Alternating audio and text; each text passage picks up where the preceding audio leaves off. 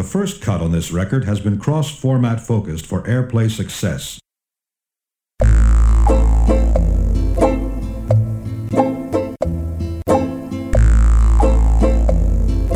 The men beat on their drums.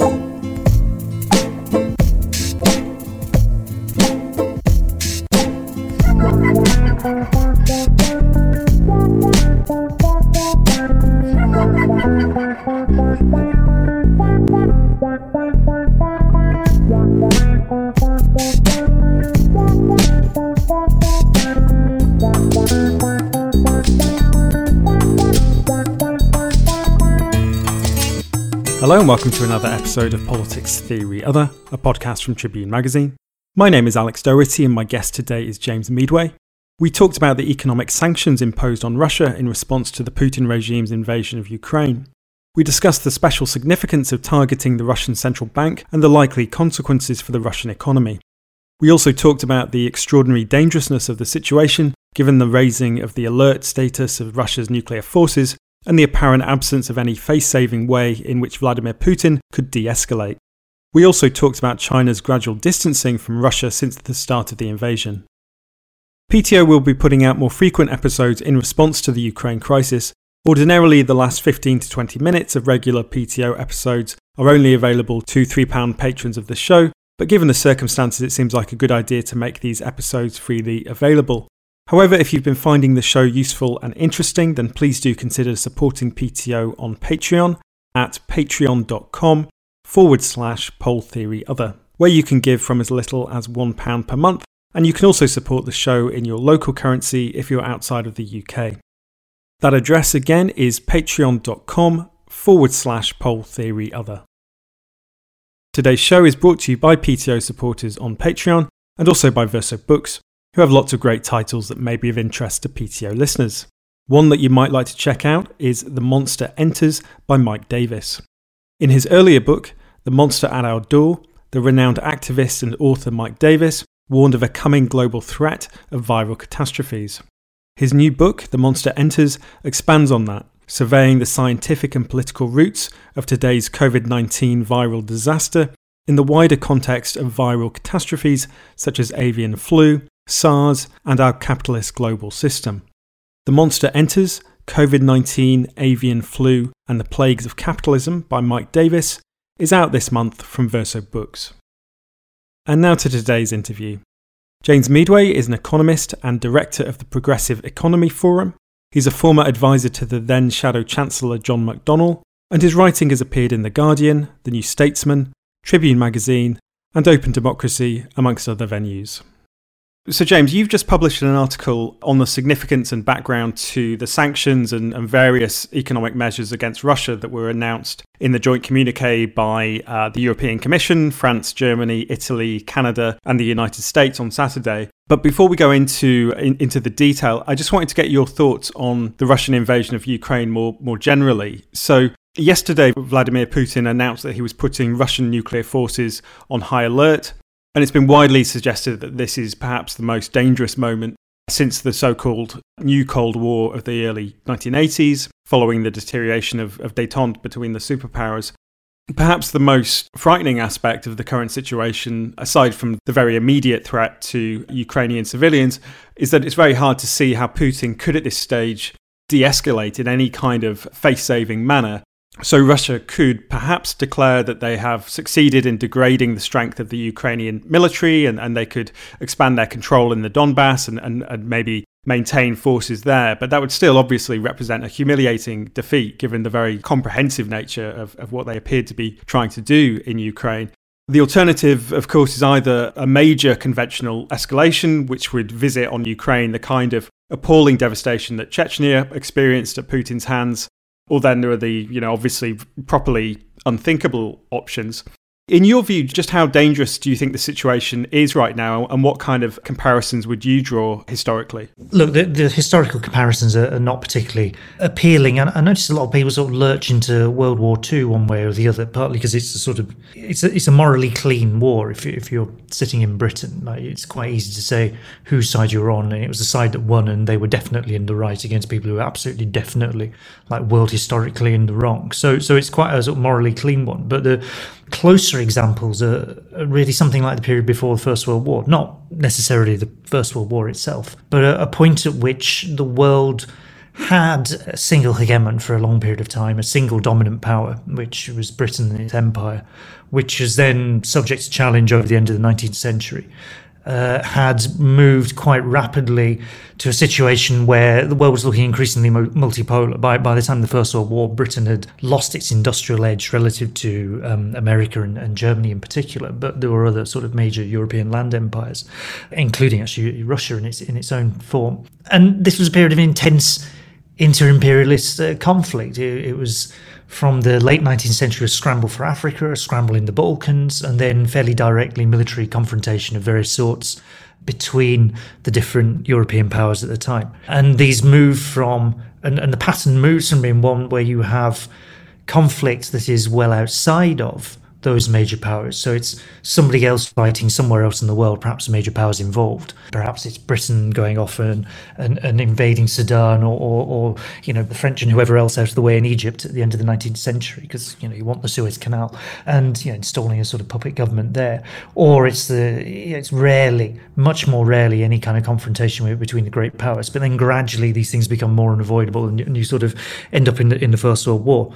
And what you have now is something that, that has some rather unpleasant parallels to that, that. That at the end of a long period of globalization, of growing trade, of expanding financial integration across the world, in which a, a single major power, in this case the US, was absolutely dominant globally with no serious, you know, as they like to call it in Washington, no serious peer competitors, has shifted over the last decade or two decades. I mean, really, you can sort of date it from Iraq, but certainly from 2008 into a world where there are many competing powers, none of them anything like as powerful as the US, but clearly the US no longer as dominant as it was. And a series of wars that take place, which involve mostly a major power perhaps and a proxy or proxies for major powers but no direct conflict between major powers. Now that isn't quite happening in ukraine as yet but clearly we're inching quite close to it when you have russia invading ukraine and guns and and uh, fighter jets and promise of support and various other things being done.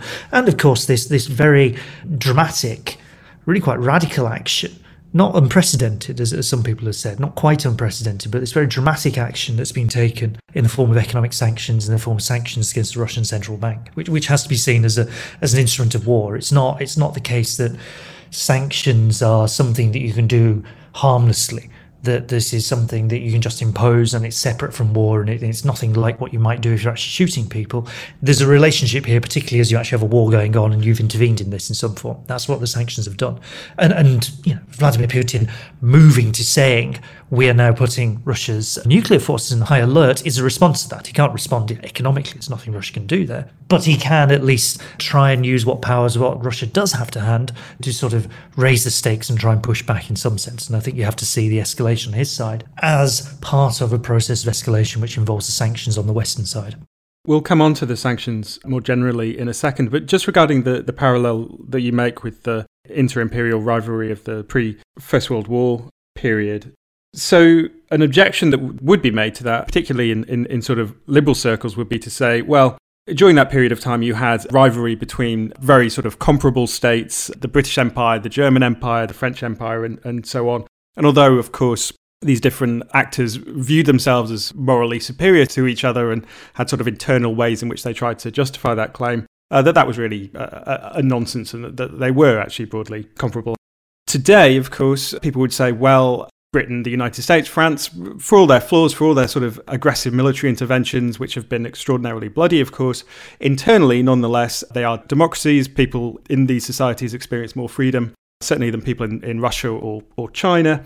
And it's that view which perhaps pushes somebody like Paul Mason, say, to the position of saying, we ought to, in fact, broadly support NATO because it's a lesser evil and the, the rising powers in the world are certainly more domestically authoritarian than the United States or, or, or, or Britain say. What would your response be to that? The basic problem there is, is mistaking what the sources of democracy and liberal freedoms are in the societies that have them. So, as you say, sort of Britain, France, Germany, the US, Canada, there's a sort of list of these places that you can go through. They're not there because these were aggressive military powers in the run up to the First World War. At the time of the First World War, Britain wasn't a particularly functioning democracy. I mean, half the adult population, more than half actually, but certainly all women didn't have the vote. Uh, similar, much worse actually in Germany. France, somewhat more democratic uh, to that extent. But none of these places were functioning liberal democracies. What we got and the reason we got the, the, the, extension of the franchise, additional democracy, more freedom of speech, the ability of trade unions, crucially, to organise, the formation of Labour and Socialist parties, it's because they were fought for domestically. It's not because of militarism and aggression abroad that you get these things. And, and that mechanism hasn't changed. It is not because you have a drive towards the militarisation of societies that somehow those societies become more democratic domestically. This, this hasn't happened. I wouldn't have thought anywhere in history that you have that relationship in place. The, the more aggressive, the more militaristic a country's posture is abroad, the more democratic at home it somehow becomes. This isn't how the thing works. And you can see the space being closed down in Britain already. That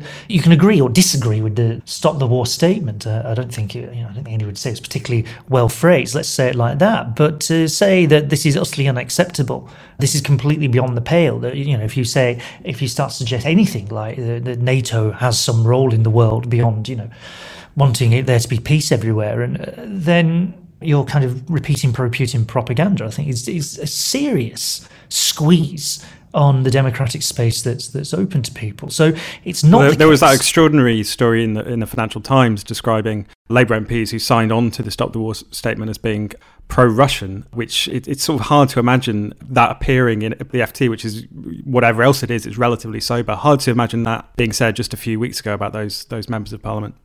Yeah, it, it, was it was quite a, a, striking moment, illustrated perhaps for their own reasons with a picture of the, the current Labour front bench rather than the you know the the offending so-called MPs in question here. But that's exactly the kind of the, the cranking up of the rhetoric domestically, which makes it less likely that you're going to get more democracy at home. And it really does put a bit of a downer in thinking, well, perhaps we're going to get some sort of democracy abroad. If you want democracy in Ukraine, it has to be delivered in the way that it has always pretty much ever been won anywhere, which is the people in the country who want that democracy have to fight for it. Mean, that's actually what's happened in Ukraine over a period of time now. And it's a series of uprisings and, and revolts and all the rest of it. And it's it's not a simple or an easy process, but nonetheless, that's what's happening. And that's what you look to support. That isn't the same thing as saying, therefore, we need more militarization, we need more defense spending, we need more aggression against Russia and all these deemed baddies elsewhere in the world. The other bit you run up, to, up against, uh, and this is where there's a sort of window of opportunity for some of what has happened to Russia, some of what the, the Western powers have done to Russia to be to be actually workable and for, for it to happen and have some impact, which is that it's quite hard in a in a sort of interconnected world and in a world where where you have lots of countries entangled with each other economically. I mean, this is the, the great thing of globalization. This is the claim people would make in the high point of globalization in the 2000s that, you know, no two countries, the McDonald's, Thomas Friedman, have ever gone to war, which is an extremely sort of facile way of, of trying to make the point that once you're trading with people, once you have business interests set up all over the world, it's like, what is the point fighting? You're just going to destroy each other's business interests. Identical, by the way, to, to a kind of argument about super imperialism, as it was called before the First World War which is that we can't possibly have a world war because you know we have all this globalization, all this trade with each other, and it would it would be costly for business in any country to actually have a, a major conflict, and therefore it can't happen until, of course, it does. But there is something to not being able to impose, for example, economic sanctions on a country that's very close to you. Like Britain to try and impose economic sanctions on France in some form actually imposes quite a severe cost on Britain. I mean, Brexit is a sort of example of that. You're trying to radically change the terms of trade, and it imposes some costs on Britain as well as on everyone else. A similar thing with China. Backwards and forwards about China. Oh, we'd like to do something about what China is up to. Uh, says everybody in the West. Well, you can't really do anything because you're kind of deeply entangled with it. In the case of Russia, it's been a period of time now where it has been disentangling from Western sort of financial systems that you can see this quite intentionally actually by the Russian elites as a way of getting out of any potential sanctions that might be imposed in a way of creating some protections for that economy against sanctions in the future that actually at this point in time mean it is relatively easier for the Western powers, this sort of group of the US and Britain, Europe and Japan and, and Canada, to impose some sanctions, them to have some bite, because Russia hasn't disentangled itself far enough, but it's about halfway through the process. So that is available as an option at this point in time.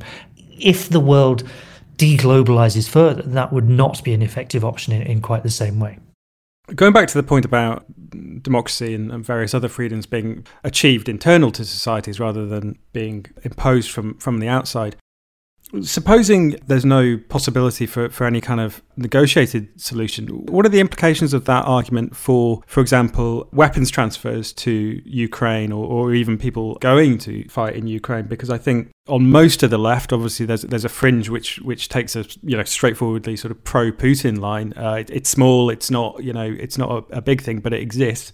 But aside from them, most of the left recognizes that this is an act of aggression, and that, of course, Ukrainians have the legal right to fight against that, that aggression.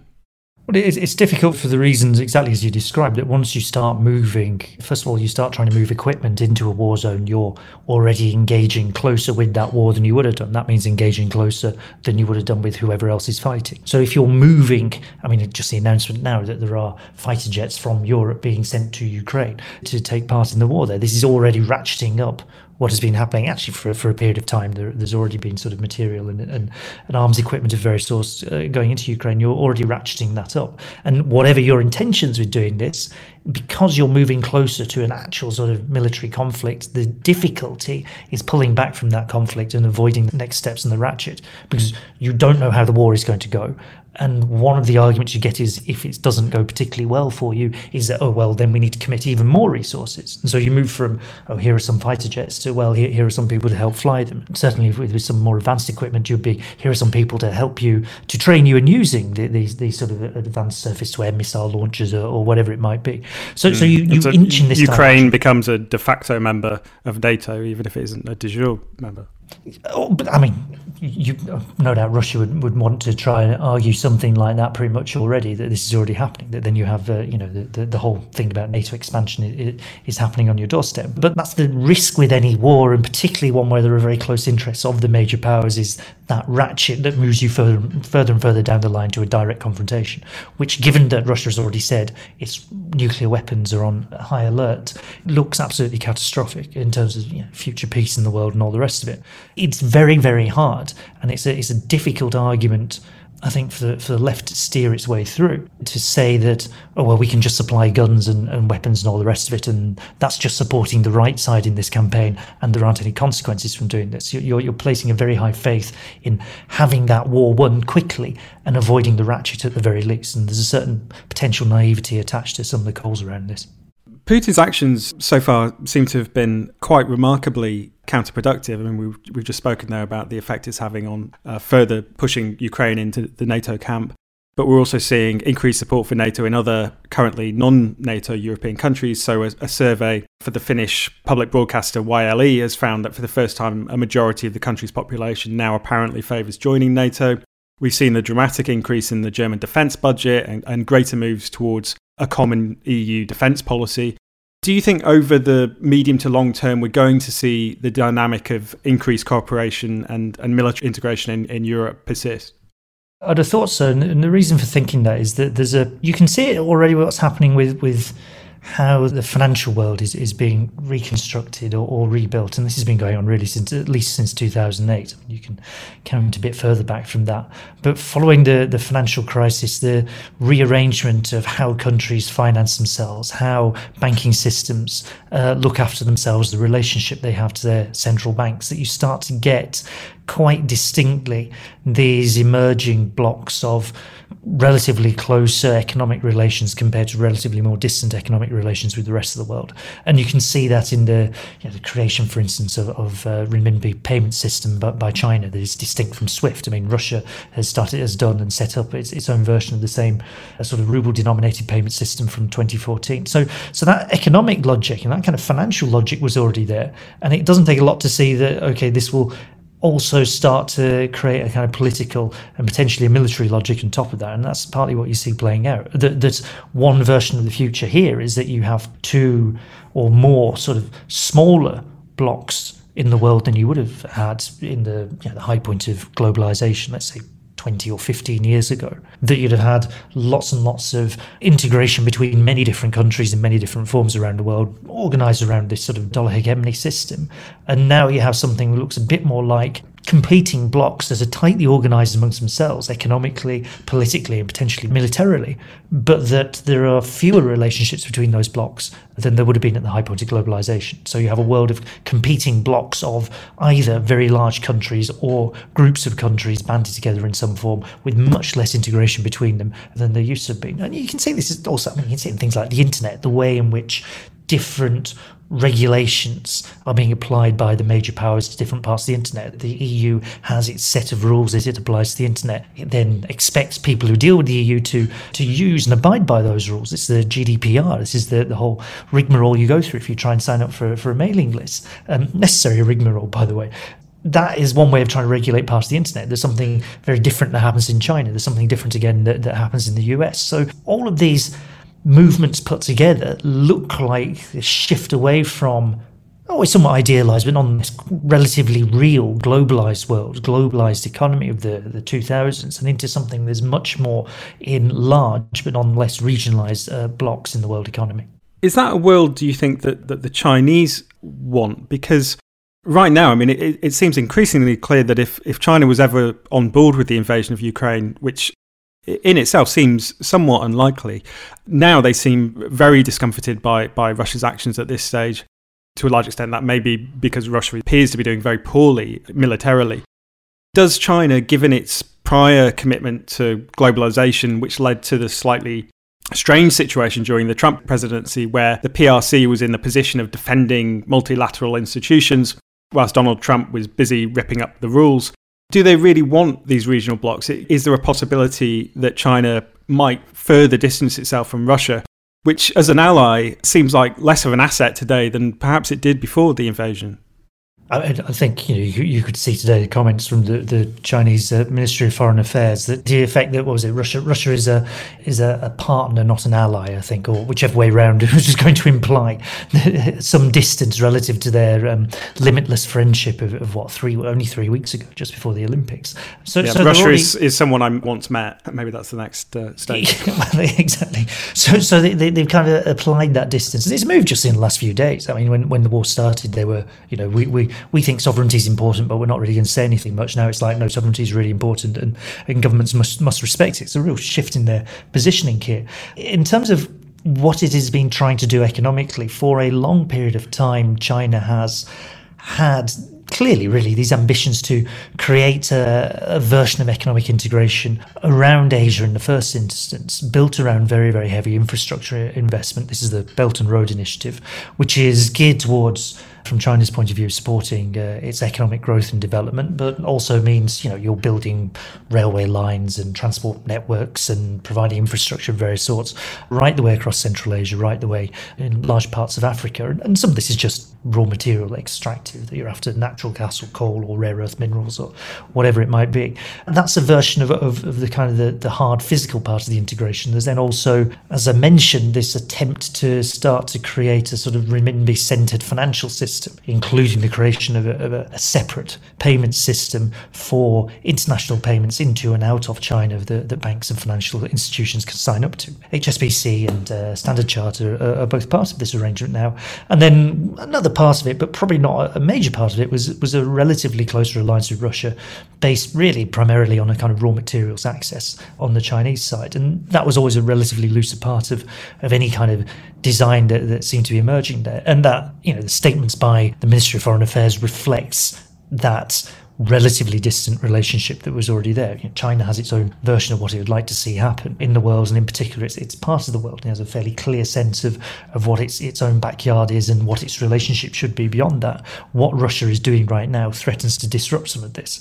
And as I mentioned in the piece, that Russia may have been may have wanted to disentangle itself further from the sort of basically dollar centered world financial system and try and tie itself closer, more closely into this emerging renminbi centered financial system with the sort of ruble system as a, as a subset of that. But that renminbi centered system is nothing like as big as important as the, the dollar centered system yet. So so it's it's it's come too soon that it can't defend itself against the, the kind of economic sanctions against the central bank in the way that it would like to. It, it's still left very very exposed because this disentangling and re-entangling, if you like, with the, the emerging renminbi system has not proceeded as far as would have been necessary to really insulate the central bank and the, and the ruble system from from what the what the Western powers have done to it.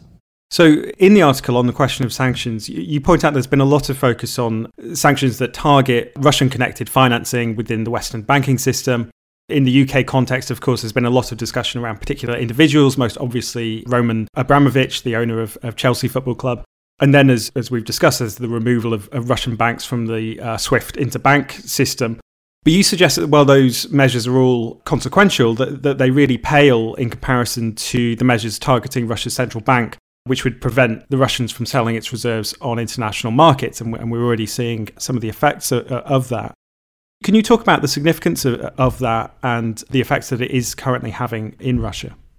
Sure. I mean, the, the, first two that you mentioned, the bits that have got all the attention, and, and they're not nothing. As you say, they, they, are consequential. It does matter if you, as an oligarch, can't, you know, buy things quite as easy as you wanted to. You can't use your, your gold Amex card or whatever you might actually use as an oligarch to, to buy things with. You can't visit some places. This I, I believe black Amex card is the top oh, of the line. I think yes, if you're an oligarch, I, that's, I should, what, that's what you I, I, don't know my, my billionaire trinkets quite as well as, uh, as I should so so this does affect you personally, and it, and it, sort of it creates a form of pressure on the regime, particularly one that, that as you have in Russia, that is so sort of personalized around the, the president and, and is based so much on these kind of networks of support and patronage and the rest of it. It does have some impact, and likewise, saying to a few Russian banks that you can't use the SWIFT system for interbank messaging. It's it's not a directly a payment system. It's a way of banks communicating messages about who to pay, right? So it's very very important. If you're in the dollar world, which majority of trade still takes place in this dollar world, it's very important for you to be able to trade properly because you have to be able to tell people when to make payments. It's not directly the payment system itself and that means that you can get around it. It, it. It's costly, it's difficult, it's slow. But if you want to place orders, then at least in theory, rather than using the SWIFT system, you can pick up a phone and tell a bank to, to move money around, or you send them a fax or whatever. I mean, there is still a danger here that you would still find yourself subject to some version of the sanctions. So it's, it's not completely cost free. It's not nothing to have this happen. It's pretty serious, very serious to do it, even if you exclude the, the oil and gas trades, which of course have been excluded. The one that's that's like it's it's like like the nuclear option, and, and I think a, a, Russian foreign former Russian foreign minister was describing as that is to say, okay, we're going to sanction your central bank, which happens very very rarely. The only other example I could think of, the only other example I could think of, and I probably have to go and look a bit harder for, for some around this, but the one that, that sprung to mind was in the middle of the financial crisis, just as things kicked off, when Britain actually sanctioned in effect and somewhat incidentally the Icelandic central bank for, for a brief period of time in 2008. If you do this to a country's central bank, which is the most important part of its entire banking system, this is the institution that's supposed to uh, secure stability for the banking system as a whole. You're basically at this point saying, okay, it will not now be possible for this central bank to uh, guarantee stability of the entire sort of ruble based banking system because the very large reserves that Russia has built up o- over many years, for the last decade or so, it's been running a current account surplus, it's been selling more abroad than it's been buying in, it's been exporting more than it imports, it's built up huge reserves as a result. It has been busily trying to disinvest from anything dollar denominated. It's getting, been getting rid of its foreign exchange holdings of dollars. It's been getting rid of US Treasury bills. These are US government bonds. And it's been shoving everything it can get hold of, really, in terms of its reserves into gold, which it holds physically in, inside. and this Russia. has been a, a long term move to respond to just this kind of situation. Absolutely, that it, it really starts to pick up after after 2014 when sanctions are threatened against the Russian central bank, but not actually delivered after uh, with the Crimea crisis and the, the, the, sort of the declarations of independence by the, the two so-called People's Republics in eastern Ukraine. So that's when it starts to pick up. That's when this move out of dollar denomination into gold and into renminbi assets and, and just plain old renminbi, you know, currency starts to happen. It hasn't actually got far enough that the Russian central bank is insulated from the sanctions that have been placed. And the sanctions basically say that if you have these assets that are in dollars or if you have actual dollars, you will not be allowed to trade them, which matters a very great deal because if your currency as a central bank is under massive pressure from traders and nobody thinks it's worth anything. Currency traders elsewhere in the world, nobody at home thinks it's worth anything anymore. One of the things you would want to do is sell your foreign exchange reserves and buy your own currency to keep the value up. This is, people remember Black Wednesday. In the UK in 1992, the government at the time tried to do this to keep the value of the pound up, not very successfully. So, so you try and perform these sorts of operations. If you can't do that, you can't guarantee the value of your currency, and therefore your banks, if people who have to use your banks realize this, are at risk of a run, and that's basically what you see happening across Russia now. And it's you know a bank run is devastating. It, it, hurts your, if it's a widespread bank run, it means that the, the sort of fundamental infrastructure of how a modern economy operates, which is its banking system and the ability to shuffle money around, is suddenly in the domestic setting wiped out. Or at least that part of it that depends on banks. You know, you can still have currency and things, but obviously your currency is now rapidly devaluing. So suddenly everything's gummed up and your economy takes a massive hit as a result. And, and there, are, there are serious social consequences out the other side if people can't get hold of money and, and can't actually buy the things they need. I mean, this is what it comes down to if you can't get hold of cash. So it, it's absolutely devastating. It's a serious threat. It's a massive political threat and, and a danger to whoever happens to be in charge. So if you go and impose it on someone, it has to be considered like a weapon of war or something very similar to this as a very, very major aggressive step against, in this case, a, a hostile country. And, and that's exactly what's happened. That's what's playing out at the minute. And do, do you think the, the British public have much much awareness of that? Because you know, as, as you say, this could be a, a devastating weapon. We're talking about a country which you know, there, there, are 20 million Russians living in, in, poverty. Most Russians don't have savings. There are people who, um, uh, there are there are migrants who live in, in, in, Russia and who are sending remittances to other places in Central Asia, say, and their families are dependent on those remittances.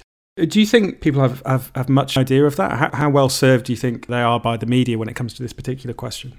Not not especially. I mean, the moves on oligarchs and oligarch financing is absolutely not nothing. The moves on SWIFT are, are not nothing. They, they they have an impact. But the, the focus of attention has been on this, and there's been significantly less on, on sanctions uh, uh, against the Russian central bank. But that I think is is the is the, the knockout blow here, and it's the one that the, the, government will find it very very you know hardest out of anything to, to get around, and everybody in Russia will find it hardest to get around. It's also sort of appealing if you're if you're sitting in the rest of Europe or you're sitting in Washington, because it looks like very very low cost like a bank run in Moscow or St. Petersburg or wherever it doesn't really affect you if you're in Berlin or London or, or Washington. It really doesn't matter. It's a, it's a run in a Russian bank in a different currency to the one you use. So it, it looks like something you can use with minimal economic blowback. If you start saying, oh, well, let's like, let's start to uh, impose restrictions on trading oil and gas, okay, it hurts Russia because they want to sell the oil and gas and get the money, but it starts to hurt most of Europe when you find that you know forty percent of your natural gas comes from Russia. So you say you're going to restrict this, it's hurting you as well. So there's a cost. So so the appeal of doing this this move against the central bank is actually it looks like something you can do at relatively low cost. But it's not unprecedented. This is the point I'm making in the, in the piece, which is that there are recent examples of something like this being done. It was never actually carried out to the point of actually imposing sanctions or actually pulling the plug on a banking system. But at least twice, I think probably three times, the European Central Bank has threatened Eurozone members with the collapse of their banking systems with basically saying to, to the bank authorities and the governments of Ireland in 2010, as it turned out, a, a secret agreement or a secret letter from the European Central Bank to the Irish government and the Irish financial authorities back in October 2010, saying that they would withdraw emergency liquidity assistance from Irish banks, which were you know, insolvent back in 2010, unless Ireland signed up to very strict bailout terms, including austerity and all the rest of it. A similar thing in Cyprus in 2013, and then against the Syriza government uh, really aggressively uh, from early 2015 onwards, where you had the European Central Bank basically saying we will not provide Greek banks with emergency assistance unless the Syriza government, elected to oppose austerity, implements austerity and therefore entitles itself to a bailout. So, in other words, you're saying at this point, because European Central Bank control, ultimately controls access to euros, which banks across the eurozone need, and it's saying if it's not providing this emergency assistance to insolvent banks as you had in Greece in 2015, it's saying that well we're going to use our ability to restrict access to these euros to undermine your banking system, to crash the thing, to provoke bank runs, to you know, trash your economy, and this is a direct threat. You have to do what you're told now. Syriza gave in. All of these European countries gave in at this point. So it's something that's been it's it's we've seen parts of before. We've seen the threat of something like this being done before in you know, large developed economies. This is the first time it's actually been applied in this sort of hostile way to, to a large developed economy. When it comes to the strategic logic of doing this, there is the option, as I said earlier, of, of the Russians withdrawing and perhaps trying to suggest that in some sense they've they've won a victory by increasing control in the Donbass, say, and, and putting a, large part of the Ukrainian military out of out, out of action. But it, it would be a personal humiliation for, for Vladimir Putin, so it seems hard to see that he would agree to do that. Is alternatively the hope that other sectors of the Russian elite and people around Putin will either force him to, to withdraw or will actually move against him and, and try and form an, an, alternative government that would then be able to end the crisis that way. Well, that, I mean, the, the latter is, is certainly a, a possibility, at least, and, and the, the, the, what seems to be a really high level of public distaste and, and public mobilisation against the war in Russia is, is a critical part of that. And, and the first murmurings, of course, of at least some of the oligarchs more distant from, from Putin, you know, relatively powerful figures in the Russian economy and Russian politics, uh, making noises of, some disapproval. So, but you know, we're only a few days into this, and it, it's it's hard to suddenly say that this is this is definitely an outcome that's going to happen. It's a desirable outcome in lots of different ways, but it's not necessarily the one that can be uh, relied upon. Of the other two, you're into the, the what looks to me like a, a, a painfully close parallel with Iraq, which is that okay, you decide you're going to invade somewhere. Legality of it is is in the Russian case non-existent. In the Iraq case, well, in reality non-existent, but at least they sort of had a, a go at trying to demonstrate otherwise. And you have very limited ideas as to what your war aims are and what your outcome really at the other side will be. You know, if it's first get rid of Saddam Hussein, okay, fine. But then are you occupying Iraq? Are you going to try and create democracy? What does that mean really? How long do you expect to be there for? How many troops do you expect to involve to do this? And it looks like a very similar set of questions to Ukraine, but probably worse.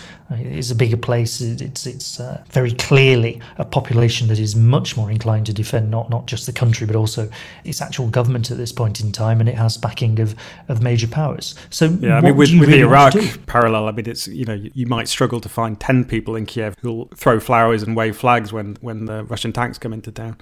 Exactly, and then, then you look how Iraq turned out. Um, so so you have to wonder what Vladimir Putin's actual war aims are at this point.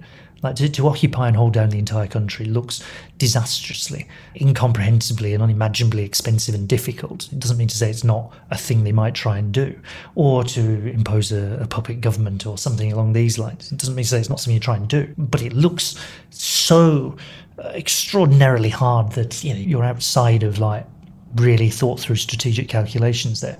Whereas something that turns into like, okay, here is a major bargaining chip, and here is uh, us severely constraining the options that Ukraine has in the future to pursue its own its own course. That looks like something that, that might be a bit more plausible. Negotiations are, are taking place even as we speak on the border with Belarus. So surprised if very much comes out of this at this sort of relatively early stage. But clearly, some sort of level of discussion, negotiation has been opened up already, and it might become clearer what Russia actually wants out of this uh, as a result of that. Going back to the point around possible targeting of Russia's uh, fossil fuel exports, so as you say, making any such move, whilst it would hurt Russia, would obviously badly also hurt the West. But Is it certain, do you think, that fossil fuels won't be targeted if the crisis extends over a longer period of time so that the West can put in contingency measures to increase imports from the Gulf, say? And uh, I mean, I recently listened to an interview with Adam Tooze where I think, I don't think he thinks this is likely either, but he speculated that if it were to occur, that the West might prefer it if the Russians were to cut the flow themselves as, as, a weapon against the West, since then it would not be Western governments that would take the political hit for price increases and shortages. It's a possibility, but I think I'd agree with that with Adam on saying it's not a, a very likely possibility at this point in time because you know, the Russian government needs hard currency in some form, and, and this is this is a, a dependency that's still there. But you know, clearly at some point the strategic consideration might might change around around doing that. The difficulty with finding alternatives to natural gas in particular is that the infrastructure isn't there to provide those alternatives. That there are fairly hard limits on how much liquefied natural gas can be imported.